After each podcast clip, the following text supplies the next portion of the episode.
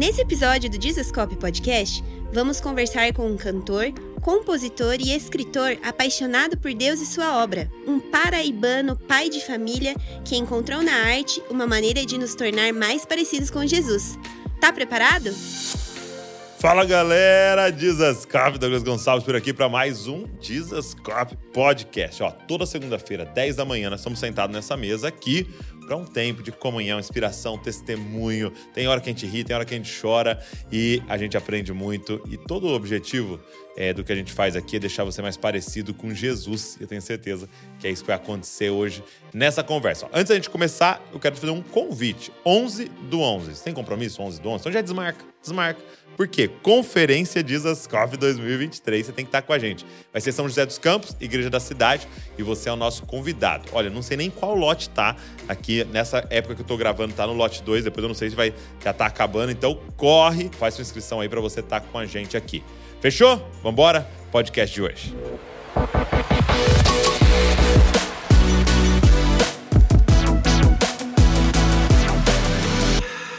Marco Teles. Meu Deus. Tamo junto. Pera aí que meu, minha Siri aqui tá me ouvindo tudo, cara. Ela tá dizendo, não encontrei essa não música. Marco Teles? Marco Teles. Não, tem. aqui não tem. tem. sim. E aí, meu? Obrigado você estar aqui. Que isso, alegria é minha, alegria enorme. Que bom que deu certo, Deu né? certo. A gente, a gente tinha marcado já um tempo atrás, né? Foi. De gravar e ficou todo mundo doente. Ficou o mundo e até inteiro. o João Manô ia vir junto. Era, era. Eu tava meu, vai vir o combo aqui do Pois cantinho. é, ia ser massa. Mas o João vem aqui, o pessoal, Vem, vai, aos vai pouquinhos, cada um vai chegando, né? Que legal. Mas é uma legal. alegria enorme estar aqui. Esse espaço é, é uma vitrine bonita que Deus tem usado na nossa geração e é uma alegria fazer parte disso aqui hoje. Cara, obrigado. Vi que você trouxe um livro pra mim, eu quero que você me fale. Achei muito legal o tema e eu quero que você me fale sobre ele. Mas eu queria começar te perguntando, e até, até indicar pra todo mundo que tá aqui, é, uma das coisas que mais me marcou, né, quando eu penso em Marco Teres, é Amado Timóteo. Né, eu fui, eu tava indo pro Rio é, de férias com a família e a Val colocou e a gente foi ouvindo e aquilo ali, assim, é, marcou profundamente. E esse poder, né, da pregação misturada com a música, né, Aham, que eu acho que a gente explora pouco, Sim. mas que foi, assim, penetrando o coração, assim, com aquelas verdades. Como é que nasceu essa ideia de cantar expondo uma carta e Isso pregando? é doido, né? Isso é muito louco. Eu acho que vem da influência que eu tenho dos meus pais, né? Porque meu pai é um pregador, plantador de igrejas, teólogo. Então, lá em casa sempre teve uma biblioteca. Meu pai sempre me ofereceu livros para eu ler, sempre teve essa preocupação de que eu me antenasse para essas questões, né? Então, houve um um incentivo enorme por parte do meu pai para isso. Mas a minha mãe era quem tocava né, violão e cantava nas igrejas que meu pai plantava. E ela me ensinou meus primeiros acordes e também me deu esse incentivo musical. De alguma maneira, eu acho que os universos do meu pai e da minha mãe se fundiram em mim. Os DNAs. É, se, se fundiram e aí ficou essa coisa. Por muito tempo, Douglas, eu tive uma crise enorme, assim, tipo, será que eu tenho que pregar ou será que eu tenho que cantar? Qual das duas áreas eu devo focar mais? Porque a sensação que eu tinha é que se eu se eu fechasse com, com, com a teologia, eu, eu tinha que andar numa linha. Eu tinha um grupo para conviver, eu tinha aquelas pessoas ali para, né, que eram as pessoas do seminário e tal, teólogo, gente chata de pregação e tudo mais.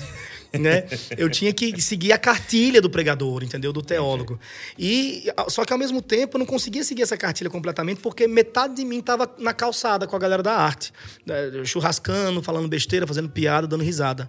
Então metade de mim estava ali naquela calçada e estava inteira naquela calçada. Não dá- eu não era um peixe fora d'água naquela calçada e nem nesse ambiente daqui. E eu ficava pensando que se eu investir demais na música, eu não vou ser o pregador que eu gostaria, que eu acho que devo ser, com relação à, responsabilidade do estudo e tudo mais. Agora, se eu, me- se eu investir na, na- na pregação, nos livros, na teologia, eu não vou ser o artista que eu acho que eu deveria ser, né, com relação a- a- ao exercício da- do meu potencial na- na canção, na música. E essa crise foi longa, assim, né? Eu acho que eu tenho ela um pouco hoje, mas o Amado É? Timóteo resolve.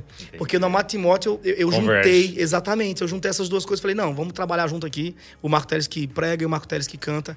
E aí formou essa coisa estranha que é o Amado Timóteo e que eu não esperava que as pessoas fossem sequer gostar. Sim. Tamanha estranheza, né? Por ser uma coisa muito exótica, assim.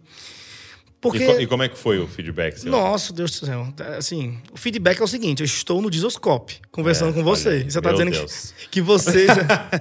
e você está dizendo que você e sua esposa se sentiram tocados Muito. por isso. Para mim é. Não, tanto que a gente, no ano seguinte, teve uma reunião com toda a liderança tal. E a gente faz no começo do ano tal. E a gente queria dar uma palavra em relação ao ano. E a gente fez uma agenda para todos os líderes tal. E a, a capa era Tu, porém. Que lindo, cara. Entendeu? Que especial. Era a capa dizendo Uhum, é, fazendo que você comunicou, né? Eles podem. Tu, porém, né? Eu vou falar para você uma coisa, Douglas, sobre a repercussão que eu ainda não falei em nenhum podcast. Hum. Vai ser aqui exclusivo, corta para mim. Olha aí os outros podcasts. É, é. o Bial tentou, mas ele não tirou essa de mim. Então, é, porque eu sempre falo da surpresa que é a quantidade de missionários que entram em contato, a quantidade de pessoas que ouviram. Me tirou de uma zona de, de, de, de, conforto que eu estava, né? A minha música eu faço desde os 18 anos, mas era ali na minha região, João Pessoa. No máximo eu chegava em algumas cidades de Pernambuco, Rio Grande do Norte. E estava tudo bem, eu nunca fui ambicioso. Eu preciso, meu Deus, alcançar o Brasil. O que está faltando? Pra... Não faltava nada para mim. Eu não estava na expectativa de absolutamente nada. Sobretudo, quando eu fiz o Amado Timóteo, eu estava hiper convencido da, do meu sucesso em fracassar. Eu estava certo de que nasci para fracassar em todos os meus projetos. Fracassar no sentido da repercussão. É, é. super à vontade com então, isso. Então você estava tranquilo em não dar resultado. Esse resultado, isso. Para mim, o resultado. E por que, que você fazia então? Eu fazia porque eu tinha que fazer eu fazia porque aquilo me incomoda desde que eu nasci. Hum. Compor, cantar é, é, é como respirar para mim, né? Pregar é como respirar para mim. O resultado que trazia me alegrava demais, a minha cidade me abraçava. As igrejas ali cantavam minhas músicas, iam para os meus eventos, eu conseguia pagar as contas do disco, né? Não conseguia pagar completamente as contas de casa, mas a gente, como qualquer brasileiro, ia suando, contando moeda. Mas aí o Amado Timóteo vem e causa essa, essa, essa coisa dessa repercussão que eu não esperava mesmo, assim. Me tira completamente do meu conforto. E eu já falei muito sobre essa repercussão. Mas o que eu não falei ainda é que isso causou um mal enorme, assim, para minha autoimagem, assim, para a maneira como eu me via, né? Hum. Eu, eu, comecei a ter sérios problemas em sair de casa. Logo depois do lançamento do Timóteo, eu fiz uma turnê com o João Manô. Então a gente começou a passar eh, por várias cidades, foram, eu não, não me lembro mais a quantidade, mas foi um ano inteiro de cidades, foram mais de 30 mil pessoas que a gente atendeu, né, espalhados pelo Brasil inteiro. Várias regiões do Brasil, só não fomos na região norte. Desculpa, não significa nada. Não é, não é porque a gente não ama vocês. é porque realmente o investimento era alto. Aí, quando eu comecei a sair com o João Mandou, eu comecei a receber das pessoas um feedback que eu não esperava. Hum. As pessoas vinham me abraçar chorando, com o rosto tremendo, com as mãos tremendo. Porque, de alguma maneira, o Amado Timóteo foi um impacto muito grande na alma delas. E elas que queriam me abraçar e dizer isso para mim. Obrigado. Obrigado. E como eu nem esperava que isso fosse impactar seu ninguém, é, é, essa reação das pessoas começou a me assustar demais, assim. Do tipo, as pessoas me encontram. Teve uma vez que a gente estava andando na rua, eu e o João, na Bahia, em Salvador. Quando a gente virou uma esquina, tinha um grupo de rapazes chegando, aí um deles olhou, viu que era a gente, botou a mão no rosto, ficou assim emocionada e voltou e falou assim: Marco, eu posso tocar na sua barba? Já pensou? Aí eu queria dizer assim, não, não Tchau. pode. Eu queria dizer que não, mas eu sou muito educadinho pra dizer que não. eu queria dizer, não pode não. Que, como, por quê? Aí eu falei, pode. Aí ele foi, fez fã, fã, tocou a minha barba. Isso não serve pra absolutamente nada. Mas, entendeu? E, e, eu fiquei, e isso me assustava demais. E a mão dele foi curada? Não sei o que aconteceu com ele. Talvez tenha, tenha gangrenado e caído. É, se eu me conheço bem, Hoje tem mais chance. É, tem mais chance dele estar tá hoje, realmente. Entendi. Mas assim, é, a, áudios de missionários, teve um áudio que eu nunca vou esquecer, de uma missionária, eu não sei onde é que ela estava, assim, no Paquistão, não sei, não sei. Mas o áudio dela dizia assim: Marco, eu acabei de ouvir o amado Timóteo. E ela tava assim, né, chorando. Ela falou assim: eu só, eu só, eu só vomitei e vim aqui mandar esse áudio para você. Eu vomitei. Aí eu falei: por que, que ela achou que era importante dizer para mim que vomitou? Sabe, olha o nível que a Timóteo causou na, isso começou a me assustar. As pessoas olhavam para mim e tinha gente que dizia assim: nunca mais eu, eu, eu li as, as, as cartas de Paulo de outra maneira, senão imaginando a sua voz. Para mim, você é a voz de Paulo. Isso é uma pressão enorme. Só de falar nisso eu começo a me tremer um pouquinho. Mas eu vim pronto para dizer isso para você aqui. Tá. Eu falei, eu vou dizer. Quando chegar uhum. lá, eu quero dizer uma coisa que eu ainda não disse. Eu quero dizer isso. E isso começou a, a causar um, um, um, desconforto tamanho hum. que na hora de sair de casa para atender alguma agenda ou, ou, ou para seguir a turnê, eu não queria sair. eu começava a querer chorar, às vezes eu chorava. E a minha esposa é quem dizia: amor, calma, vá, você tem que ir. Eu dizia: eu não quero, eu não quero. E eu, e eu fui investigar por que é que eu estava com, com todo esse acesso de pânico, assim. Quando terminava o evento que a fila formava, eu, sabe, eu ficava: meu Deus, eu não, eu não quero falar com essas pessoas, eu não quero. E eu fui entendendo, fui, óbvio, acionei terapia também, conversando muito com a minha esposa e tudo, orando também eu fui entendendo que eu estava passando por um processo de, de, de, de síndrome do impostor. Hum. Sabe?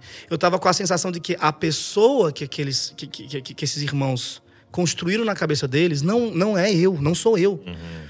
Porque é bonito amar Timóteo, fala de um Paulo gigante, fala de um Timóteo gigante. Eu não sou nenhum dos dois. Eu preguei para mim porque eu sou um fracasso.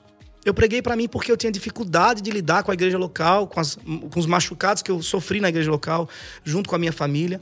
Então eu, eu, eu, eu selecionei a carta de 2 Timóteo porque eu tinha problemas para perdoar um grupo de irmãos de João Pessoa que me machucaram profundamente. E eu, eu conversei com a minha esposa e falei, nega, eu preciso, eu preciso dar uma acelerada no processo de cura e de perdão no meu coração. E eu sei que a carta, a carta de Paulo a 2 Timóteo trata disso. Olha, Timóteo, se o coletivo fracassar, você fica de pé. E eu não era esse Timóteo. Eu não fiquei de pé. Eu caí. Entendeu? Eu não queria mais congregar. Mas eu sabia que eu tinha que congregar, porque é uma ordem de Deus. Uhum. Então, quando eu compus a Timóteo, eu compus por eu ser um fraco homem. Fraquíssimo. E as pessoas agora estão olhando para mim e achando que eu sou um cara absolutamente forte, espiritual demais, uma espécie de Paulo da modernidade que quer tocar na minha barba. Como assim? Então aquilo estava me causando um mal enorme. Então essa é uma repercussão que eu nunca falei em público, mas que eu tive dificuldade de lidar e que se eu pudesse voltar no tempo, eu não fazia Timóteo. Simplesmente, porque eu não queria que as pessoas olhassem para o lugar errado. Sim. Entendeu? Eu queria que as pessoas. Eu não queria nem que. Eu não pensei em ninguém, eu só pensei em mim. Eu não sabia que ia ter pessoas envolvidas nisso. Entendeu? Então, é isso. Obrigado para todos que ouviram o podcast, e... agora foi embora. eu vim para falar isso. É. Mas como é que tá hoje isso pra você? Tá bem, tá bem. Tá super bem, assim. Eu, eu tô em paz, assim. Quando você chega nessa compreensão de que as pessoas estão absolutamente tocadas e atravessadas pela verdade de, do evangelho que a gente colocou ali, né, no Abate Timóteo, e que elas precisam expressar isso para alguém e elas com alguma dificuldade elas, elas projetam isso na, na, sua pessoa isso é um problema que é delas não é um problema meu Sim. entendeu? E eu não posso carregar isso como sendo um problema meu. Então eu pedi perdão Porque inclusive a Deus fez né? com essa intenção. Não não eu pedi perdão inclusive a Deus Senhor. Porque outra coisa que eu nunca falei também. Amado hoje realmente é o dia das grandes revelações amado Timóteo é o filho é o filho da minha, da minha casa, daquela, das obras que eu já compus, Doxologia Primitiva, Sublime Bem, Devir, Devaneio, meus discos. O livro Décima Marca, o livro Vida Após o Gospel, Coxa de Retalhos, tudo que eu já fiz de arte. Hum. E que é filho meu, né? Às vezes filho meu sozinho, ou filho meu, sempre coletivo, obviamente, mas enfim, tudo que é filho meu. O amado Timóteo é o filho que eu não me vejo nele. Hum. É como se fosse um filho adotivo, entendeu? Ele, ele não tem a mesma cor que eu. Ele não tem os mesmos traços que eu. Ele foi trazido para eu cuidar. Ele é filho meu de, de coração. Eu tenho a impressão de, quando eu olho para a doxologia, todo mundo que comenta sobre a doxologia fala exatamente o que eu planejei. Caramba, Doxologia Primitiva é um disco que, meu Deus, cantando música do Novo Testamento. Parabéns, Marco, que da hora, que do caramba. Então, os comentários estão dentro daquilo que eu, que eu planejei para Doxologia. Da intencionalidade. Da minha intencionalidade. Tinha, né? Com relação aos livros, com relação à coxa de retalho. Eu digo, é, foi para isso mesmo que eu fiz. É isso. Quando as pessoas vêm comentar sobre, sobre a Timóteo, cada uma faz um comentário mais assim, maluco que outro. Eu não pensei nisso. Hum. Eu não esperei por isso. Eu não projetei isso. Esse filho não é meu. Hum. Entendeu? Caiu no meu colo. Caiu do céu, assim, sei lá. E eu nem sou lá. Você sabe que eu não sou tão espiritual assim. Não sei, não. Tô, eu não tô, sou. Tô analisando. Amigo. Não sou tão espiritual assim. Eu, sou, eu, eu, tenho dificuldade com coisas muito místicas. Entendi. Entendeu? É uma dificuldade minha. Eu tava um dia conversando com, com o pastor Paulo Borges, né? A gente tava num, num Zoom. E aí eu conversando com ele sobre o que estava acontecendo no campus online, né? A gente começou a transmitir o culto por causa da pandemia e de repente um povo começou a se agregar ao redor do Brasil e eu falando, pastor, não sei o que eu, que eu faço, porque tem um, um grupo lá em, no Nordeste que está reunindo lá e eu não sei, eu não, eu não, não tô lá, eu não sei o que eles estão falando direito lá e tal, e, né, e de alguma forma eles se estão ligados ao desascope. Uhum. Eu falando para ele. E aí ele falou assim, Douglas, é, a sua crise é porque você quer ter controle da interpretação. É.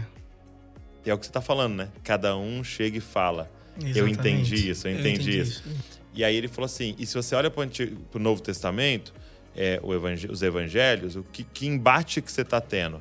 Dos intérpretes da lei Uhum, que estão agora num embate contra a palavra encarnada. né? exatamente. Então ele falou: então a gente tem que ser um tradutor. Traduz a Bíblia Uhum. em português, traduz a palavra. E agora deixa o Espírito fazer, né? Deixa o Espírito. O que, vai, o que vai surtir de efeito é totalmente É uma dele. né? semente que você lança, né? É, Mas E tem muito disso dorme, do né? controle. E o Amatimote é isso, eu não controlo. Porque eu não você leu a. Bíblia. É Isso, pronto. Ah, talvez você tenha acertado na mosca. É. Eu acho que você acertou na mosca, com certeza. Eu acho que, com certeza. Eu acho que com certeza. Então, é, é- é isso, assim, o Amatimote, ele... Mas hoje eu tô realmente em paz. Inclusive, Bem, depois legal. de dois anos, voltei pro estúdio para fazer outro sermão musical, né? É. Voltei. Com toda uma pressão, porque quando eu Mas, fui... mas não saiu ainda? Não, não Ah, saiu tá. ainda, tá? Terminei de Você pode falar compor. qual é? Posso, posso sim, já, tá, já anunciei. Eu tô fazendo um sermão musical em cima de Estevão. O discurso é a morte dele. Não. É, Uau. tá sendo bem bacana, tá sendo lindo o processo, assim. E, e- e- Só que quando eu fui fazer o Amatimote, foi eu sozinho e da guia pra dentro do estúdio, né? Que foi produtor, né? Então a gente foi junto pra dentro do estúdio, só tinha nós dois. E nossas piadas, nossos risos, nossas lamúrias, nossos lamentos, nossas crises, a gente foi compondo, escrevendo, fazendo e a coisa aconteceu. Hoje, quando eu vou pro estúdio fazer o Estevão, eu tenho a impressão de que eu tô levando um monte de gente comigo. E que eu não devo Entendi. satisfação a elas, mas a sensação é que eu devo. Estão ali, né? Entendeu? Tão ali. Estão ali. Mas eu tô lidando Eu vi- com isso de eu maneira. lendo um livro, é... Cara, eu não lembro nem qual é. Mas é porque, porque no início do livro, o cara falou assim, antes de começar o assunto, deixa eu falar umas reflexões minhas, Aham. aleatórias. E não era nem não é um livro cristão, não. E aí ele... Eu acho que era de gestão de tempo, sei lá, alguma coisa. E aí o cara falou, deixa eu falar umas reflexões minhas aqui. Aí ele pôs um artigo que ele era um, ele era um programador, né? E ele falou que um dia ele tinha um blog e era tipo o diário dele esse blog, né? Então ele nem também nem esperava que ninguém lia. Era diário dele. Então à noite, um dia à noite ele escreveu lá dizendo que ele não gostava de uma linguagem de programação lá, que era muito ruim, porque não fazia isso e aquilo e tal, escreveu e aí dormiu. Quando ele acorda no outro dia, na madrugada tinha viralizado. Só que Caramba. quem que pegou? Todo mundo que era apaixonado por aquela linguagem de programação. E aí, cara, descascavam Destruíram ele, ele. xingavam ele em todos, e, e, né, dentro do, do contexto dele lá, milhares de pessoas acessaram e milhares de comentários e falando muito mal dele. E ele falou que ele acordou e começou a ler, né?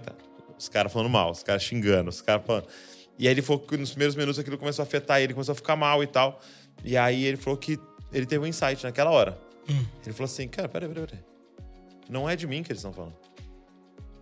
Porque ninguém, ninguém dessas pessoas me conhece. Exatamente. Aí ele, aí ele montou essa figura, sabe aqueles totem? Né, que você imprime a foto de alguém, você faz um totem. Ele falou assim, eles estão falando desse pedaço de papelão aqui. Caraca, que interessante. Porque eles só sabem, eles só conhecem um artigo que eu escrevi. Então é como se eles conhecessem uma folha minha. Eles estão falando disso. Isso. Não disso aqui. Uhum. Porque eles não conhecem isso aqui. Exatamente. Só que aí achei muito legal que ele termina com a reflexão contrária. E quando eles me aplaudem, não é a mim que eles estão aplaudindo. Exatamente. Eles estão aplaudindo essa folha. Exatamente. Porque eles também não me conhecem. Isso mesmo. né? Então eu acho que é um pouco disso, né? Uhum. Quando o cara chega, ele tá. Ele acha que é você que ele tá É. é, é, falando obrigado, mas é uma É obra, Cristo, né? É Cristo. E é Cristo. É Cristo, Cristo. né? O é evangelho Cristo. atravessa a gente. A verdade do evangelho atravessa a gente de, de verdade mesmo, assim. Isso, isso tem um efeito poderoso, assim.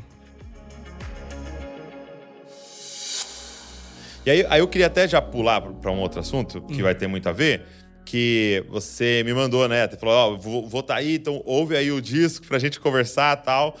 E a primeira música que eu coloco é Viral versus Varal. Varal, né? Nossa, cara. E, cara, achei uma reflexão incrível, né? E eu acho que tem tudo a ver com isso que a gente tá conversando, porque nós estamos nessa época de vamos acertar uma parada viral, Uhum. né? E o que você tá me falando, eu nunca fiz nenhuma das obras nesse sentido, É né? verdade. É, me Verdade. fala um pouco dessa reflexão, né? É. Não é viral, é o Caramba. nosso varal aqui. Essa é a música que abre o Coxa de Retalhos, né?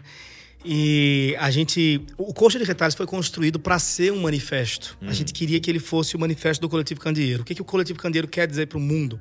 Se ele acabasse hoje, eu acho que o Coxa de Retalho seria o nosso resumo, assim, o, o, né? Falece aqui o coletivo Candeeiro, que disse o seguinte: isso, isso, isso, isso, Entendi. isso. Né? A gente tá aqui Que pra tinha isso como aqui, propósito isso, isso, isso. Então é o nosso manifesto, assim. Então é um manifesto estético. A gente tá ali Uhum. para se posicionar veementemente contra essa estética pobre, é, é, americanizada, básica, que se canta na igreja. É um manifesto teológico, então a gente está ali para se posicionar veementemente contra essa, essa teologia rasa, superficial, que se coloca nas letras das canções. É um manifesto poético, então a gente está ali para falar das formas mais bonitas possíveis sobre os assuntos que a gente quer abordar. A gente não aceita que a frase seja uma frase básica. A gente vai trabalhar nela, torcer esticar até que ela seja bela o bastante para lembrar de longe um salmo de Davi. Né? Então, é, é um manifesto poético também, é um manifesto também qua- contra a, a individualidade, a singularidade do canto cristão. Portanto, todo o disco, são 18 faixas, todo o disco foi composto no plural. Não tem nenhuma música que, so- que diz assim, eu, isso, eu, É aquilo. mesmo, não reparei Somente a viral. É na mesmo. primeira frase. Se tu é viral, eu sou varal. Uhum. E a partir daí ela vira plural. Porque esse eu representa a ideia do coletivo Candeeiro. Nós estamos aqui enquanto coletivo para ser um varal. Varal é um elemento coletivo. Uhum. Né? Viral é uma coisa que você lança, que... beleza. Aí a gente comparou com varal, foi uma ideia de da guia. É, varal é, primeiro, está no quintal da casa. É. Então não está nos lugares nobres, está no lugar mais assim Sei, sei. comum, né, mais É, ordinário. esconde o varal. Exato. E ali naquele varal tá a roupa de todo mundo junto. É a blusa de um, é a cueca do outro, é a calcinha do outro, é o chapéu do pai. Então, é, não, não existe nada mais coletivo na casa do que o varal. bom. Então, a gente, é- a gente tá aqui para ser quintal, para ser varal. Então, é um manifesto também contra a individualidade. Portanto, todas as músicas são compostas no plural. E é um manifesto também contra esta ambição contemporânea na igreja de querer viralizar, querer ter relevância, querer ser importante demais, querer ser. A gente- olha, a primeira música vai começar dizendo o seguinte: a gente não quer isso. Não vamos nem descer do nosso quintal para ir pro Sudeste, para não sei o quê, para morar no Sudeste, que era o movimento da maioria dos artistas nordestinos que queriam algum reconhecimento. Precisava sair de lá e ir pro Sudeste. E nessa canção a gente fala: o coletivo Candeeiro é diferente. A gente é quintal. Se você quiser, você que venha para cá. Entra, faz de taipa essa ciranda. Quer dizer, não é uma ciranda de ouro, não. É de madeira e barro. Vamos brincar aqui, vamos ficar aqui no nosso quintal. Se, se tiver gostando da gente, venha buscar aqui, no nosso quintal. Entendeu? Venha brincar com a gente no nosso quintal, mas daqui a gente não sai. Então é a música que mais revela essa, essa, essa ideia inicial do Coletivo Candeeiro. Quando a gente começou, começou para isso. Para ser uma brincadeira de quintal entre amigos, para a gente expressar a nossa poesia, a nossa fé, a nossa arte da maneira mais simples, singela e menos ambiciosa possível, né? Se eu não sento pra fazer a minha obra, e aqui eu quero até ampliar, né? Porque pode ser um vídeo como o que eu faço, Isso. né? Uma pregação, ou pode ser uma música, ou pode ser.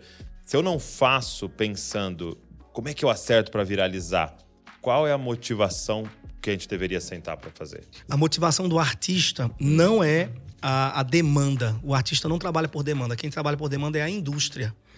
Né? E isso é uma, é uma questão que se confunde muito hoje em dia. Né? Indústria e, e ambiente artístico estão entrelaçados. Então Tá. é, é difícil você contrastar o que, que é indústria e o que, que é arte puramente arte. Né? Porque a indústria vi- viabiliza a arte e mostra a arte também.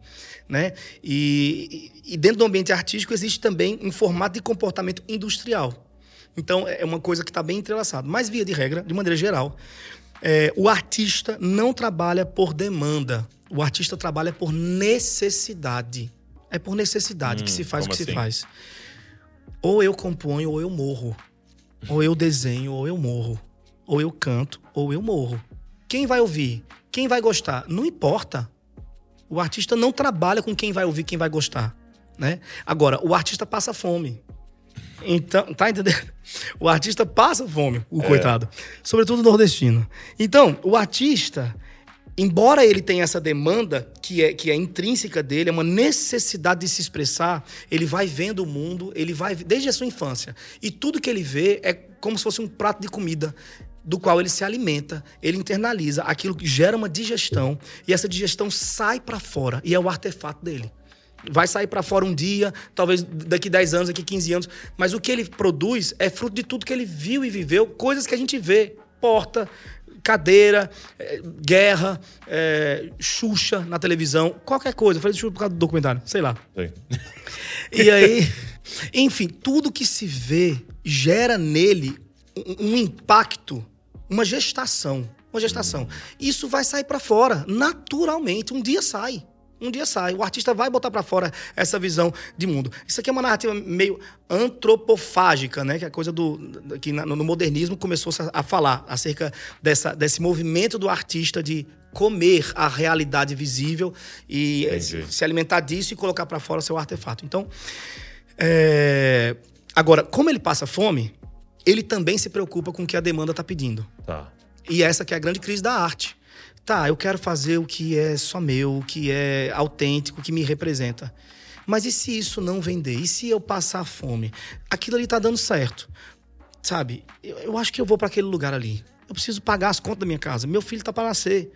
Então isso tudo se mistura muito. Uhum. E tá tudo junto e misturado. Entendi. Às vezes a gente age por um impulso industrial. Sim. E às vezes a gente age por um impulso puramente artístico. Entendeu? É, eu fui muito tocado uma reflexão.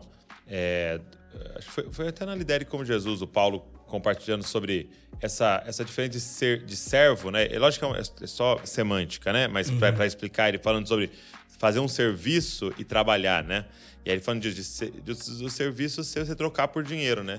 O trabalhar e, e, e, se é trocar por dinheiro é até você fazer pensando em, naquilo que te falta, né? Exatamente. E trabalhar seria multiplicar o que você tem, né? Exatamente. Então eu percebo, eu percebo isso de você falando, tipo assim, eu não sentei para fazer para é, é, viralizar ou para dar certo, né? Mas eu tinha que multiplicar o que eu tenho. Né? Eu tinha que pôr para fora o que tá borbulhando aqui dentro. E, e, cara, como eu sinto falta disso, assim. Uhum. Porque como a gente tá nessa era da mídia social, da, da do capitalismo voraz ali, assim, né? a gente está muito movido a resultado, né? É verdade. E como estamos perdendo a nossa criatividade nisso, né? Sim. Que seria sentar e falar, tá, o que, tem dentro de mim? O que, Deus me deu aqui, né? Uhum. Como é que eu poderia expressar isso? E que vai achar, né? Isso. Vai achar um grupo uhum. que Deus vai tocar através daquilo ali, né? Vai, que vai. é o que está acontecendo, né? É, um pastor do, do, o pastor do João mandou, uma vez quando hum. ele estava para lançar o disco Volver, eu não me lembro exatamente as palavras, mas é alguma coisa mais ou menos assim. Se eu errar, vocês me corrijam aí, pastor é, Rodrigo. Mas ele falou assim: o João Manô estava preocupado, quem é que ia ouvir, a quem ia ser direcionado, quem, quem seria atingido pelo, pelo álbum. E o pastor dele falou algo como: olhe, quando Deus envia a sua, né, a sua, sua obra de arte, sua poesia, ele envia sempre endereçado. Tem endereço certo. Então fique tranquilo, né? Isso sempre foi uma tranquilidade assim é. para mim, né?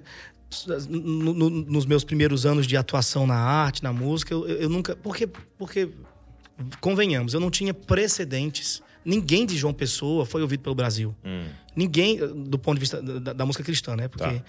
Ninguém da Paraíba, ninguém da Bahia, ninguém. Bom, da Bahia a gente teve Lázaro, né?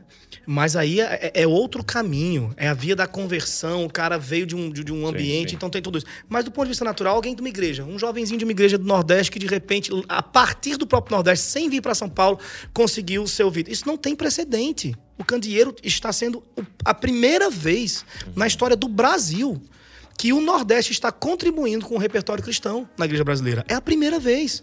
Então, como não havia esse precedente, não havia também o sonho, Entendi. nem a expectativa. Você não chega nem a ter. Não, eu, eu fazia coisa para que. Aí tinha gente que falava: por que você não muda para lá? Disse, Deus é quem me livre. Morar em São Paulo, aquela terra de gente doida, tudo bom. Mas assim.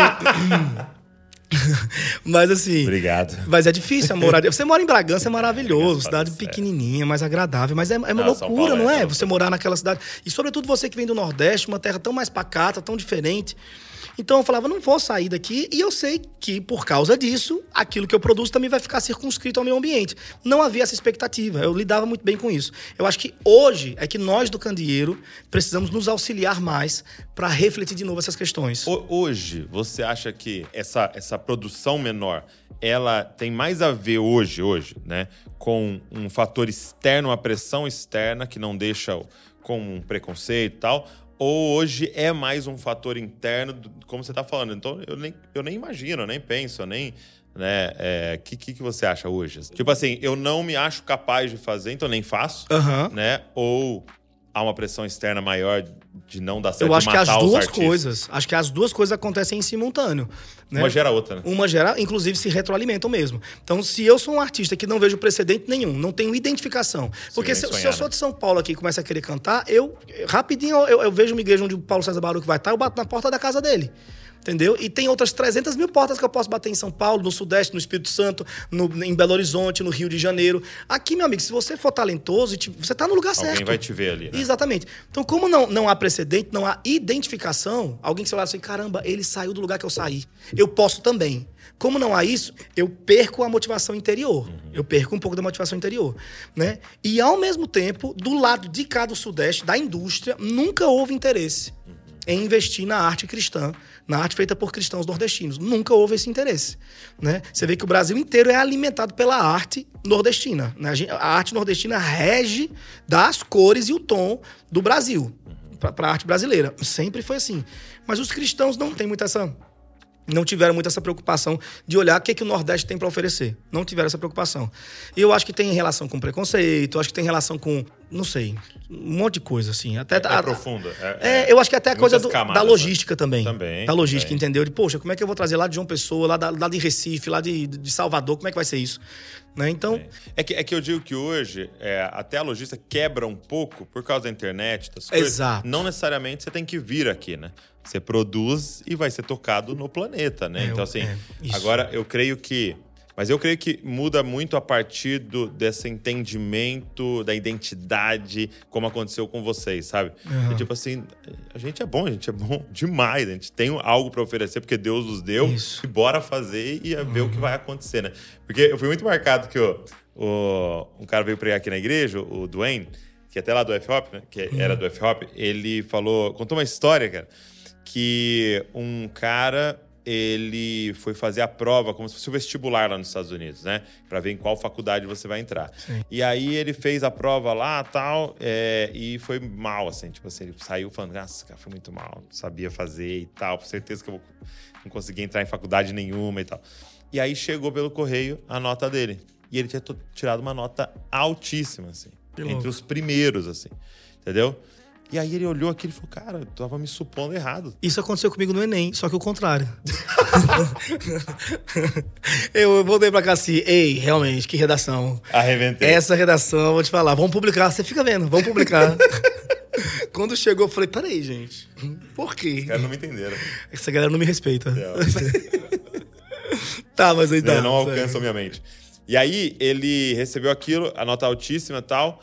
E aí, cara, ele foi pra faculdade, se tornou um mega empresário, empreendedor e tal.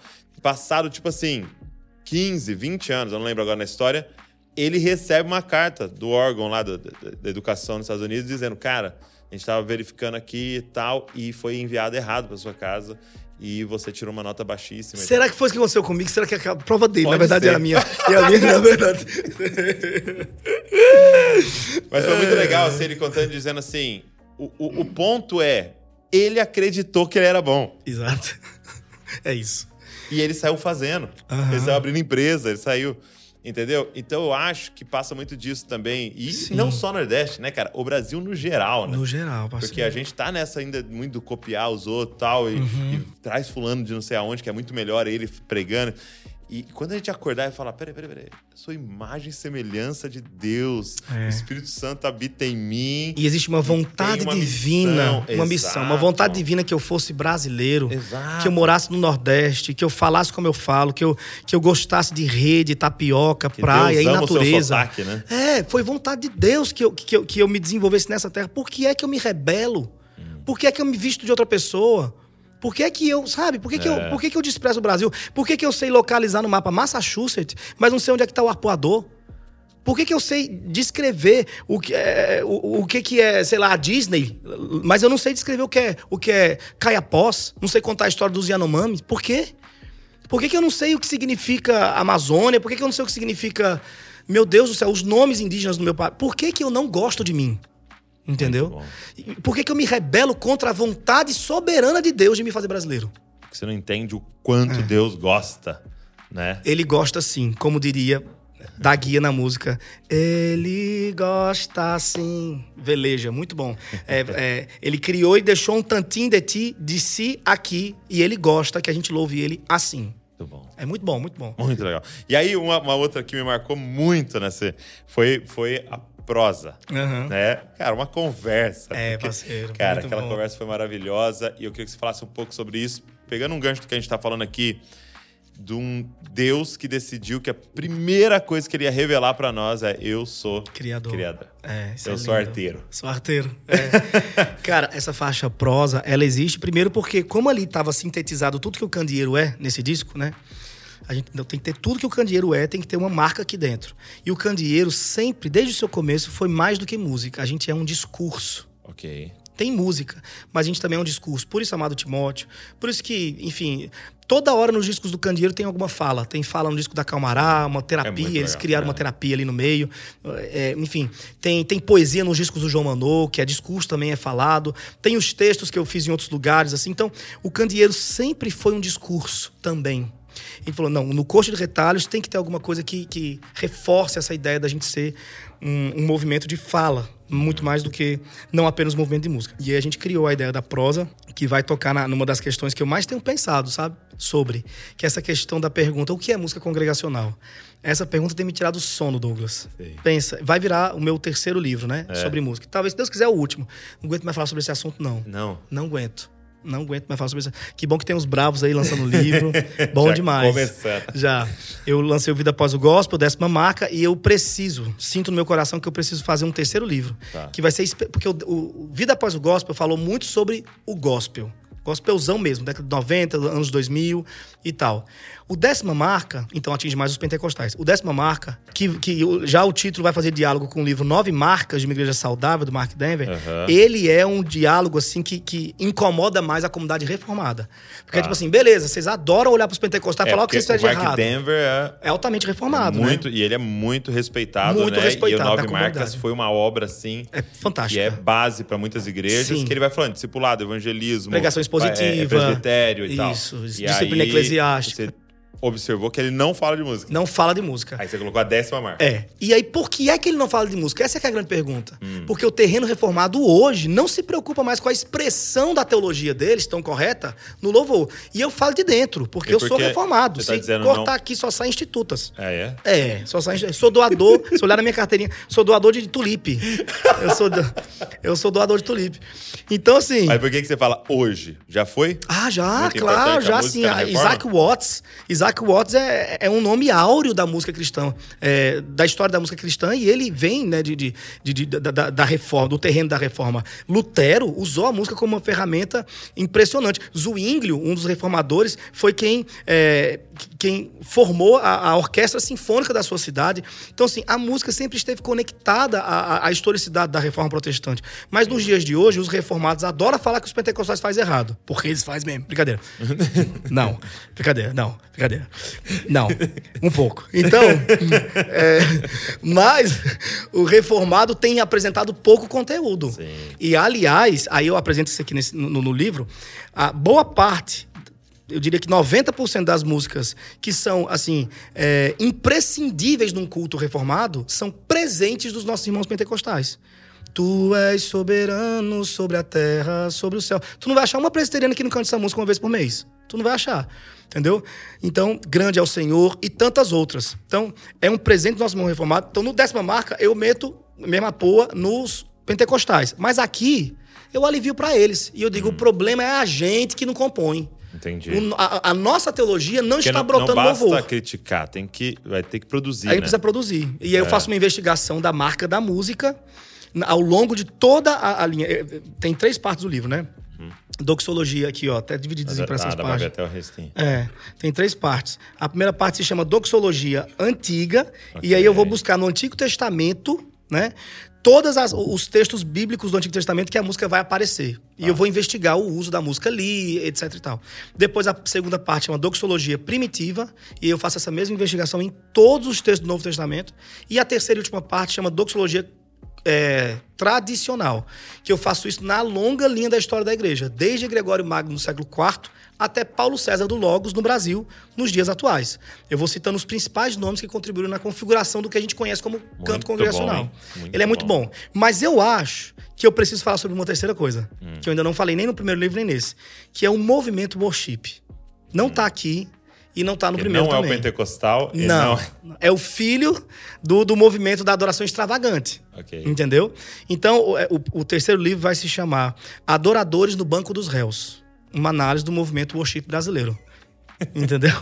E aí, Meu Deus. Aí eu acho que eu preciso encerrar esse livro e mudar mesmo de país. O importante, o legal seria. o ideal seria mesmo E aí mudar. você tem todos os inimigos. É, todos. Aí eu. Ah, exatamente, exatamente. Já bati no pentecostal clássico, no reformado, não me sobra ninguém. Pronto. Né? É. Então. Mas aí, Douglas, você mantém a amizade? Eu vou manter, vou Perfeito, manter. então, tamo junto. Tamo junto.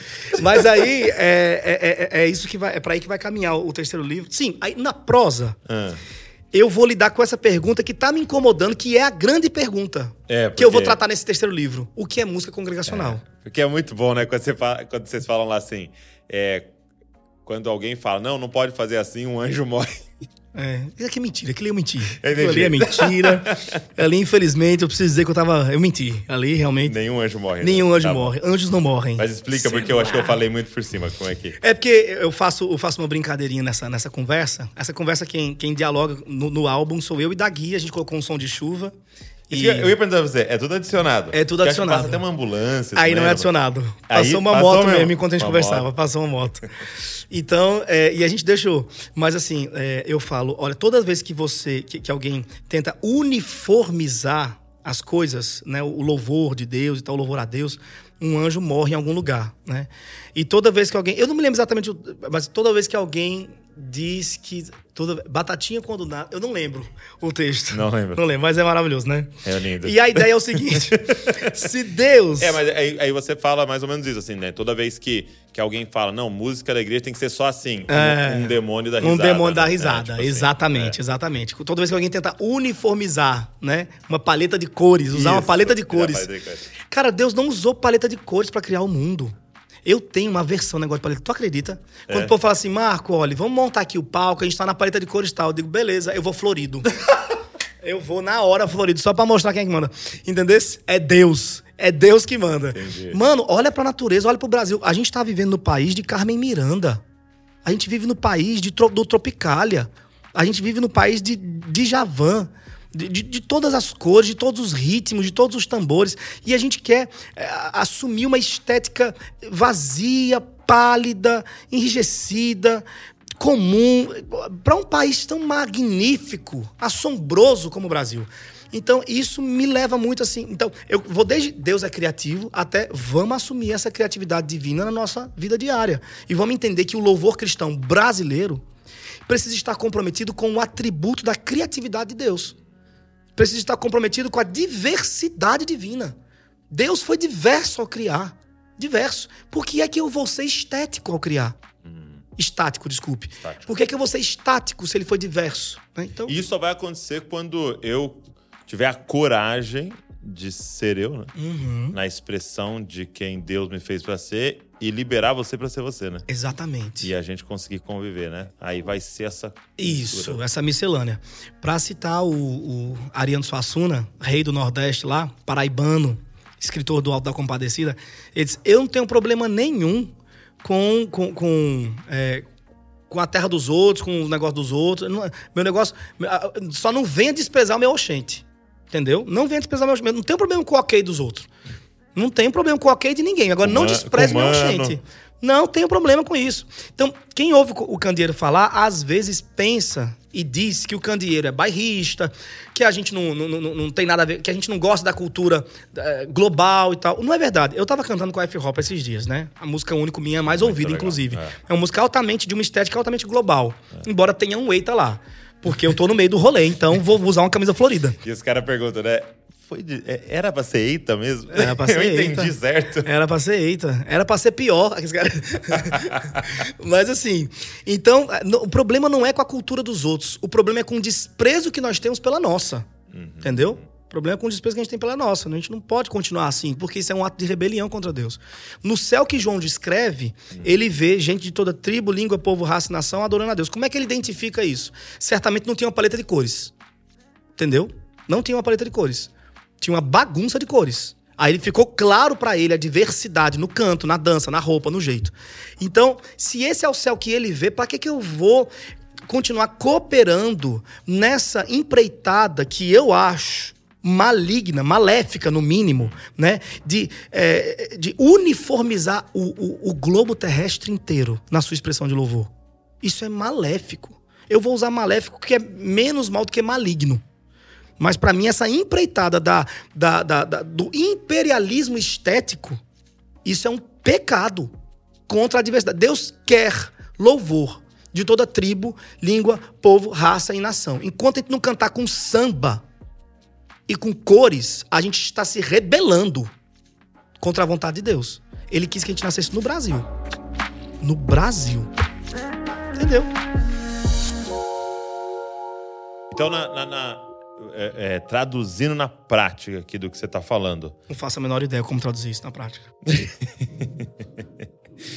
mas não como fazer, mas o, do que você está falando na prática é uma expressão de louvor que contenha tudo que o Brasil é. Exatamente. Quando a gente fala de música, vamos falar Que de música de vamos, vamos começar assim, que admita. Admita. Admita. Eu não quero nem que todas as igrejas saiam cantando samba por aí. Eu só quero que parem de dizer que o samba não é próprio pro culto. Porque ao fazer isso, você tá apontando para uma série de problemas que vai esbarrar no racismo, entendeu? Porque quando a pergunta é o que é música congregacional, você vai ouvir os profissionais do assunto, a maioria dos quais não sabe tocar um violão, um sino, não assobia afinado, Entendeu? Então, quando você vai perguntar o que é música congregacional, eles vão dizer: bom, música congregacional é assim, é assim, é assim, é assado. Aí você, ah, tá. Se você observar o que eles dizem, ficou de fora tudo que é negro. Sobrou só a música branca. A descrição mesma do que é música congregacional é uma descrição possivelmente racista. Entendeu? Então eu, eu admito o rock que, que, que foi embranquecido por Elvis Presley. E, e- foi usado pela Vineyard. Então tá santificado, venha. Eu admito o clássico dos, do, do- é, da- da- europeu, que foi, que foi uma, uma entrega dos prostitutos clássicos da Europa, que morreram tudo de sífilis, tudo com 3, 4, 5 casamentos. Eu admito a música deles, sem problema nenhum. Uso o clássico aqui pra mim, de boaça. Agora, o samba, não, não admito. Por quê? Porque faz relação com a, a, a, bebe, a bebida que as pessoas. A, a festinha na, na, na laje, não sei o quê. Beleza, mas essa cachaça da laje é a mesma cachaça usada na- nos shows de rock e pelos autores das músicas clássicas. É a mesma cachaça. Então, por que, que, eu, por que, que eu não tenho problema em aceitar esses outros ritmos embranquecidos e eu tenho problema em aceitar os ritmos que são, que são de natureza negra e brasileira? Eu preciso lidar com essa questão. Por mais difícil que ela seja. Eu preciso dizer por que, que o tambor não pode. Por que, que o tambor não pode? Ah, porque ele evoca tal, tal espírito. Vamos acabar esse podcast aqui agora, porque senão eu vou ser muito cancelado. Entendi. tu entende? Não, o problema mas, é mas muito eu, grande. Eu tô entendendo, eu tô entendendo que você tá. A, a questão que você tá levantando, né? Não necessariamente até trazendo a resposta Não exata. tô trazendo porque, resposta, é. é, seria a presunção né, de qualquer um falar essa aqui é a resposta exata, mas, Isso. mas é uma pergunta. Isso, isso. E é uma pergunta que tem que ser feita. Exatamente. Mas é, eu acho que começa muito nessa reflexão do quanto Deus é, deu uma, nos, nos entregou uma mensagem a se revelar de primeira nisso. Né? Eu crio e ali ele fala: "E eu criei vocês a minha imagem e semelhança, ou seja, vocês são filhos de criador, né? Isso. E vocês nasceram para criar. Até uma, uma coisa que eu sempre falo é: criatividade não é um dom, né? Ela é um músculo. Ah, que legal. Tem que Então, ser exercido, né? Todo mundo tem. Tem, Tem um livro que fala exatamente isso, que é o Alma, É? A Alma Artesã, daquele cara que eu esqueci o nome, que é da Mosaic Church, Ah, lá dos sim, Estados é Unidos. Irving McManus. Pronto, ele escreveu esse livro e a tese é essa. Ah, é? Que todo mundo é criativo. Você só precisa. E você não, você não pode acreditar na mentira de que tu não é criativo. Isso é uma mentira. É. Porque o cara acha que. é, mas é porque também acharam que criatividade é desenhar, pintar ou fazer música, Isso. né? Sendo que o cara souber fazer o Excel de um jeito que ninguém fez, isso é criatividade. Se você É. souber lavar a louça numa sequência que ninguém fez e Uhum. arrumar a casa de um jeito, é criatividade. Fazer uma comida, né? Isso. É criatividade. Exatamente. E é um músculo, né? E Exatamente. mentira. É, é muito doido que Eu acho que eu li um pedaço desse livro, viu? Porque eu não sei se é nesse que ele vai falar assim, que os caras fizeram um- uma pesquisa. Chega na, no- na pré-escola e fazem a pergunta: quem aqui é, é- é artista? Todas as crianças levantam a mão. Caraca, que legal. Aí eles vão pra primeira série. Quem aqui é artista? 90% levanta a mão. Aí vão pra segunda série. Quem aqui é artista? Tipo, Olha, 70% cara. levanta a mão. Vai até você chegar lá no colegial, ninguém levanta a mão. É, é isso. A sociedade vai dando uma abafada nessa Vai nossa. matando, né? Vai nessa- matando. nesse atributo que é compartilhado entre Deus e, Sim. e a sua criação. E, e aí eu acho que entra num negócio aqui que você começou citando ele, né? Eu acho que o que assassina isso é a cultura do resultado. Ah, sim. Porque aí a gente vai ter que Verdade. se fantasiar com aquilo que dá mais certo. Isso mesmo. Então, se eu sento aqui e pergunto assim, ó, qual tipo de música bomba? Uhum.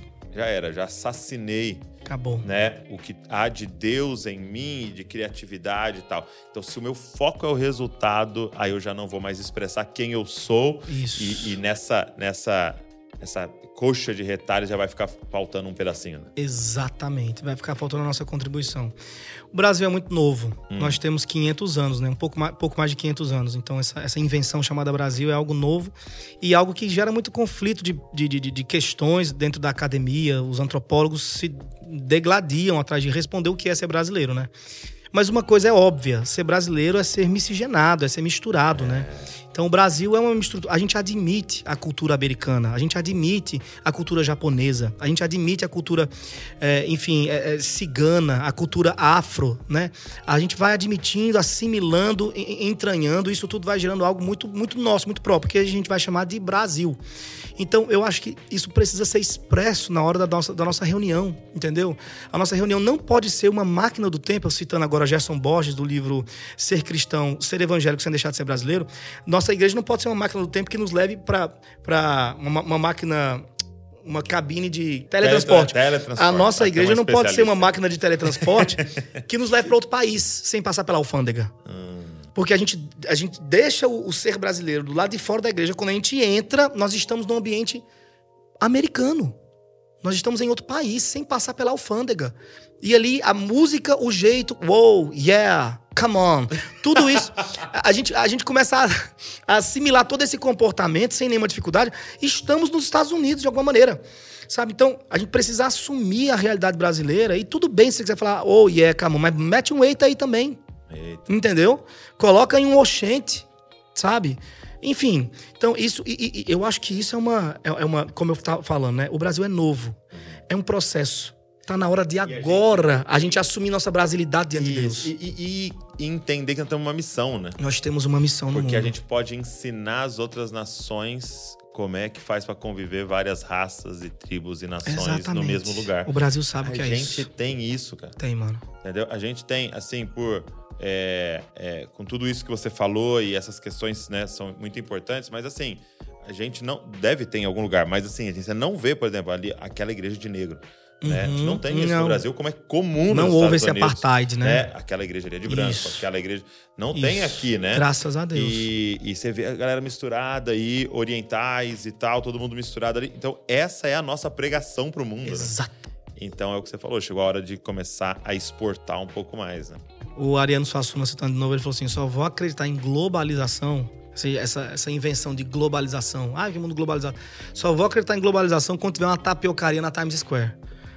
Enquanto só a gente tiver McDonald's, eu não acredito em globalização. Entendi. Entendeu?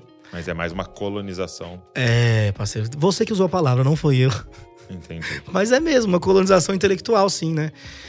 E a gente precisa pensar sobre isso. A gente precisa pe- pensar sobre isso. Mas é, é tem- interessante que é, é muito mais do que criticá-los e Aham. tentar pará-los, Uhum. é se levantar, né? é ser. E produzir. É ser. É. Olhem, recentemente eu recebi um convite para participar. Uma grande banda, eu não vou citar o nome não, mas uma banda muito importante que as pessoas regravam muito as músicas deles aqui no Brasil, lá dos Estados Unidos.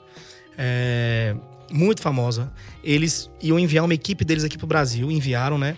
E aí um dos assessores deles lá, lá dos Estados Unidos, embora brasileiro, entrou em contato comigo e mandou uma mensagem: Marco, olha, eu sou assessor aqui da, da, da Haverá uma equipe indo para o Brasil, a gente vai promover uma reunião com líderes de louvor e pastores da igreja brasileira. A gente queria lhe convidar. Aí ela me mandou um PDF oficial desse pessoal, né? Eu li e tal, e basicamente dizia o seguinte: nós queremos juntar essas, essas, é, essas referências aí do Brasil para comunicar um pouco do que Deus tem nos falado sobre o Brasil. Eu, lendo aquilo, eu estava em casa, eu falei: eu não vou eu não vou. A minha esposa, tu não vai não? Eu falei, eu vou de jeito nenhum, não mal o que fazer. Ele lançou agora a série do Sandman, vou assistir com certeza. Não vou. Deus é quem me livre. Não vai não? Eu falei, não vou. Gente, eu não quero saber o que Deus fala sobre o Brasil para um povo lá dos Estados Unidos. Se eu quiser saber o que Deus está falando acerca do Brasil, eu vou visitar Ana Heloísa lá no Rio Purus, que é o rio menos evangelizado do Amazonas, artista do candeeiro, que está lá dedicando a sua vida um ano e meio lá, morando na beira do Rio Purus. Uma das mulheres mais inteligentes que eu conheci, uma das vozes mais bonitas, das, uma, uma das maiores compositoras do Brasil certo? Ali vivendo no Rio Purus, com um violãozinho cantando para indígena, na beira do. Ela, eu quero saber dela o que Deus está me dizendo sobre o Brasil. Se eu quiser saber, eu vou visitar Julinho de Telica lá no, no, Jardim do Seridó, no sertão do Rio Grande do Norte. Ele vai me dizer. Aí eu faço até um empréstimo para ir para lá. Eu, se, eu, se, eu, quiser saber, eu venho conversar com Douglas, aqui em Bragança, uma cidade desse tamanho, com 150 habitantes. O cartão postal deles é um latão bonito de lixo que eles pintaram. Aí é, é, o, é, o, é o, cartão postal da cidade. Mentira, é um laguinho lindo, um lago desse tamanho aqui, ó. um lago maravilhoso. Uma cidade é verdade, pequena. É mas isso tudo para dizer da grande graça de Deus, de numa cidade tão pequena, um ministério tão relevante. Pois é para você que eu quero perguntar o que, que Deus está falando sobre, sobre, o Brasil. Eu não vou atrás de americano procurar saber o que, que Deus está dizendo sobre o Brasil, não. Não vou. Eles que vão ouvir, porque eu já tenho tamanho bastante, eu, Brasil, já tenho tamanho bastante para ouvir Deus. Deus fala com a gente antes dos portugueses chegarem aqui. Deus, Deus já estava aqui. Os portugueses não trouxeram Deus para o Brasil. E os americanos também não vão trazer. Foi Deus que trouxe os portugueses para cá. Fala mais sobre isso. Em terra que antes. Então, é a gente fica com essa, com essa sensação de que, de, de, de que Deus né, é, é, é, um objeto trazido dentro do, do navio de, né, da, da Europa para cá, para o Brasil, e aí era uma terra de gente. É, é, os próprios portugueses narravam isso, né? Gente bárbara, gente é, que, que não tinha noção de. não tinha senso de moral, não tinha senso de ética, não tinha senso de nada, era bicho era uma evolução, né, do, do macaco, sei lá. Então, é, aí trouxe esse, esse elemento da fé para cá, trouxe Deus para cá e Deus começou a botar as coisas em ordem. Isso é uma visão colonizadora do Brasil, né? Mas uma visão, uma, uma visão evangelística do Brasil entende que Deus já estava aqui, Deus criou todas as coisas. Né? Deus atrai, Deus, Deus cria os meios de que a sua mensagem seja pregada aqui, até por meio de gente vai ser em futuro, como os jesuítas entendeu? Que fizeram um trabalho maravilhoso e também fizeram um trabalho horroroso. Entendeu? Então a gente precisa ter uma visão equilibrada dessas coisas. Portanto, Deus já estava aqui. Deus está no Brasil. Eu não quero saber o que Deus está falando para fulano que está lá nos Estados Unidos, não. E digo mais. Hum. Para esse pessoal muito famoso, é muito famoso mesmo, você não faz ideia. Todo mundo aqui canta as músicas deles. Para esse pessoal muito famoso. Pois quando desligar, você me fala. Com certeza. Para esse pessoal muito famoso, é interessantíssimo ter líderes de louvor aqui reunidos numa sala com eles, enquanto eles apresentam as novas músicas deles. Porque se alguém regravar uma, o Brasil é o lugar onde mais se ouve é. música cristã no Spotify. Sim. Se alguém regravar, o que eles ganham de direitos autorais é. é. dinheiro de arrastar com rodo. E às vezes muito mais, muito mais do que lançando lá, né? Eu quero que eu quero que o brasileiro grave música brasileira porque eu quero que o pobre do Brasil fique rico com direitos autorais. Eu não vou enriquecer, não sei quem lá church lá não, não vou. Não vou. Eu vou enriquecer o Brasil, porque aqui tem brasileiro que ouve Deus e que transforma essa experiência com Deus em canção. Amém. Vamos regravar essa canção desse bexiguento desse brasileiro? Vamos regravar a canção da Ana Heloísa, porque quando ela ganhar de, a, a, os royalties de direitos autorais, isso tudo, tudo vai pro Rio Purus. Entendeu? Não vai pro bolso da, dos americanos, não vai virar sanduíche, não. Lá, na, lá naquela bexiga daqueles Estados Unidos, não. Amém? Entendeu? Vai virar, vai virar Bíblia pra. pra vai, vamos regravar a Ana Heloísa. Vamos ouvir a Ana Heloísa. Vamos ouvir João Manuel, vamos ouvir Calmará, vamos ouvir é, Midia Nascimento, Dri do Sol, vamos ouvir Candeeiro, vamos ouvir Brasil. Vamos ouvir Brasil. Entendeu? Amém? Aleluia. Muito bom. Vou fazer uma pergunta. É, recentemente, você nos falou em é, almoçando que vocês estão na nova empreitada aí da plantação de uma igreja. Sim. Né? E de um selo musical, um, um coletivo de artistas tal de onde nasce essa, essa, esse desafio aí de plantar uma igreja? Pois é, cara. Eu, eu, é outra coisa que eu me sinto um pouco frustrado. Hum.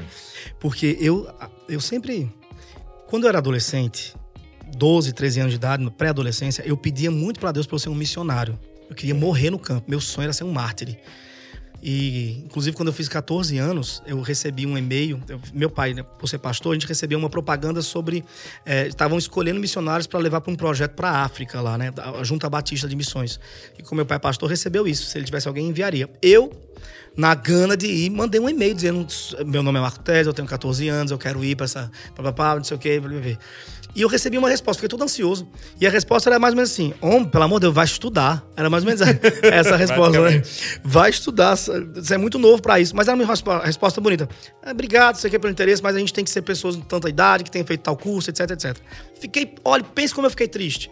Vida inteira eu quis ser um missionário que morresse no campo. Mas Deus não me respeita, Douglas. Não, né? Nem um pouco. Deus é impressionante o tanto que Deus não me respeita. E aí Deus, Deus foi me levando para esse lado da arte, de falar com a igreja, de pregar para crente, de, sabe, tá rodando. Quando eu dei por mim, já tinha passado o bonde da missão, embora eu tivesse ajoelhado várias vezes chorando. Eu quero ir pro campo. Agora eu tava casado, barriguzinho, com filho nas costas, CD gravado, um bocado de artista em volta e eu precisando lidar com as crises, com os conflitos que é estar numa comunidade de artistas, servindo no Brasil. Então, Deus não me respeita. Outra coisa, Gostei dessa frase. é, Deus não me respeita. não me respeita, parceiro. É impressionante. Já falei com ele que só, mas não tem jeito. Depois, de- depois desse sonho missional, eu experimentei várias vezes plantar igreja com meu pai. E depois que eu já, já bifurquei com meu pai, eu plantei uma igreja com a minha família, a comunidade Crer. E ao plantar igrejas, eu tive uma sensação de que nasci para isso. Que todos os meus dons, o dom do canto, o dom da fala, o dom da poesia, o dom da empatia, do serviço ali, de- Deus me deu com a intenção de que eu fosse um plantador de igrejas, porque ali se usa muito esse tipo de dom num processo de plantação de igreja. Você tem que bater pênalti, correr para cabecear e tudo mais. E só que Deus não me respeita. Então hoje estou plantando uma igreja que é um sonho, igreja com alguns amigos meus e tal. E estou vivendo a fase mais exigente da minha carreira na arte, da- do meu serviço itinerário. Então eu saio mais de casa do que fico lá dentro. E eu fico me perguntando como é que vai ser isso? Como é que eu vou dar continuidade junto com meus irmãos na plantação de uma igreja se eu não paro lá, tô o tempo inteiro em necessidade, tô o tempo inteiro para cima e para baixo, dentro do aeroporto, não sei o quê. E a resposta que eu sinto no meu coração é a seguinte: é assim que tem que ser. Porque a obra não é feita pelos seus talentos, não, ô bonzão. Quem faz a obra sou eu. É a sensação que eu a resposta que a gente encontra nas escrituras, né? Em vasos de barro. Então eu estou no- na, na- minha pior fase, na fase que a minha voz está pior, de tanto que ela está sendo usada. Meu, meu corpo nunca esteve tão cansado. a a- os meus compromissos nunca exigiram tanto de mim. Eu estou na minha pior fase. Deus me livre, a pessoa que faz amizade comigo agora está conhecendo o pior Marco Teles de todos. Está conhecendo o bagaço. Poxa vida. Do Marco Teles. Eu cheguei agora. É, parceiro. Isso aqui, isso aqui é o bagaço. Você tinha que ver quando era laranja. Então, mas assim, mas, ao- mas ao mesmo tempo, é nesse terreno do bagaço que eu vejo essa igreja começando e nascendo ali em João Pessoa. Então, é uma experiência linda, maravilhosa, que exige muito. E aí que tá, vem do terreno do candeeiro. A pergunta é, como é que, como é que o candeeiro seria se ele fosse uma igreja?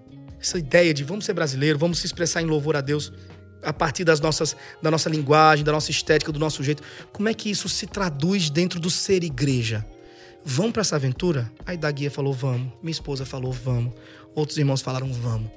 E a gente está nessa aventura de tentar construir uma igreja que converse com a, com, a, com a identidade brasileira e que se expresse a Deus com fidelidade às Escrituras, com profundo amor e reverência pelo Evangelho e com a vivacidade e as cores de um brasileiro. Luzeiro. Luzeiro, Muito bom. isso mesmo. É... Ô, Marcos, o que, o que, que é. Que definição você daria de adoração? Adoração, eu vou emprestar aqui a definição de, de, de Abraão, né? Quando foi chamado por Deus para oferecer seu filho em sacrifício, ele disse: Fica aqui, eu e o jovem vamos lá. E havendo adorado, tornaremos a voz. Então vou usar ah, o que ele, né? O que ele propôs ali como adoração. É um sacrifício. Adoração não tem nada a ver com música. Nada. Adoração é um- uma rendição. É uma, é uma confissão de que ele é Deus, ele manda e eu não. Nem Ele que eu não me respeita. ele não me respeita. Adoração é entender que Deus não te respeita. É você que tem que respeitar Deus. É você que tem que. Mesmo que isso, que isso comprometa o objeto do seu amor. Toma agora teu filho, teu único filho, Isaac, a quem amas.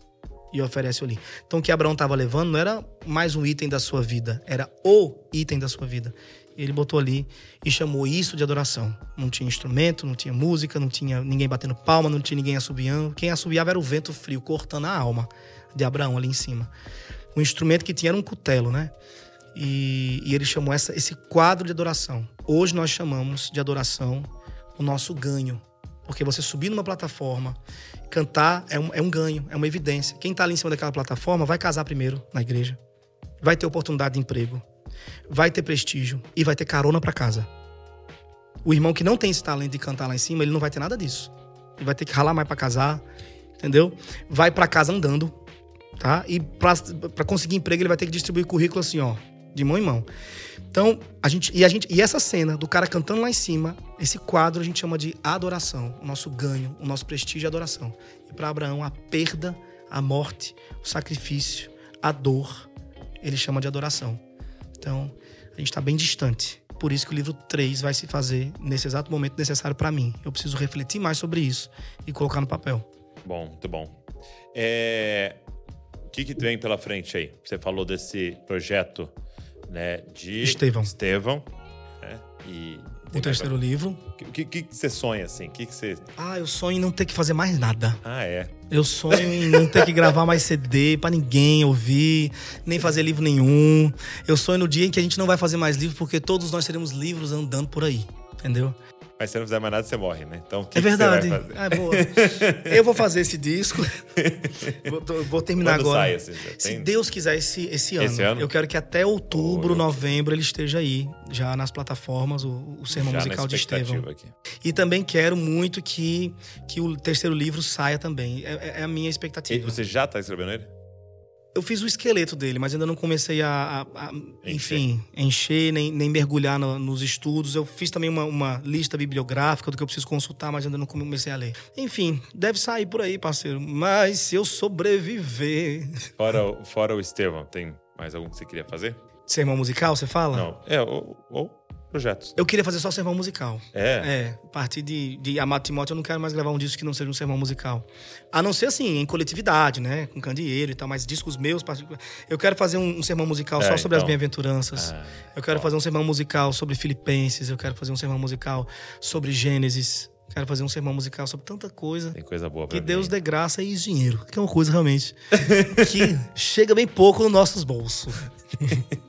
Cara, uma pergunta que eu gosto de fazer para dar continuidade a isso aqui depois que a galera desligar. Fala para mim é, três livros que marcaram a sua vida, assim, pra ah, galera ir atrás. Legal, legal, legal, legal. O Legado da Alegria Soberana, de John Piper. O Legado da Alegria Soberana. Isso, de John Piper. É... Por que esse aí? Ah, cara, porque ele vai falar sobre sofrimento na vida de gente, como por exemplo o é, John Bunyan, que escreveu O Peregrino. Hum. E ele vai narrar o sofrimento como sendo um processo divino para a produção das maiores belezas que o mundo já viu, né? E ele fala também que mesmo no meio do sofrimento existe uma alegria que é soberana, que é superior a essa dor. Então é a coisa do chorar enquanto ri, uhum. né?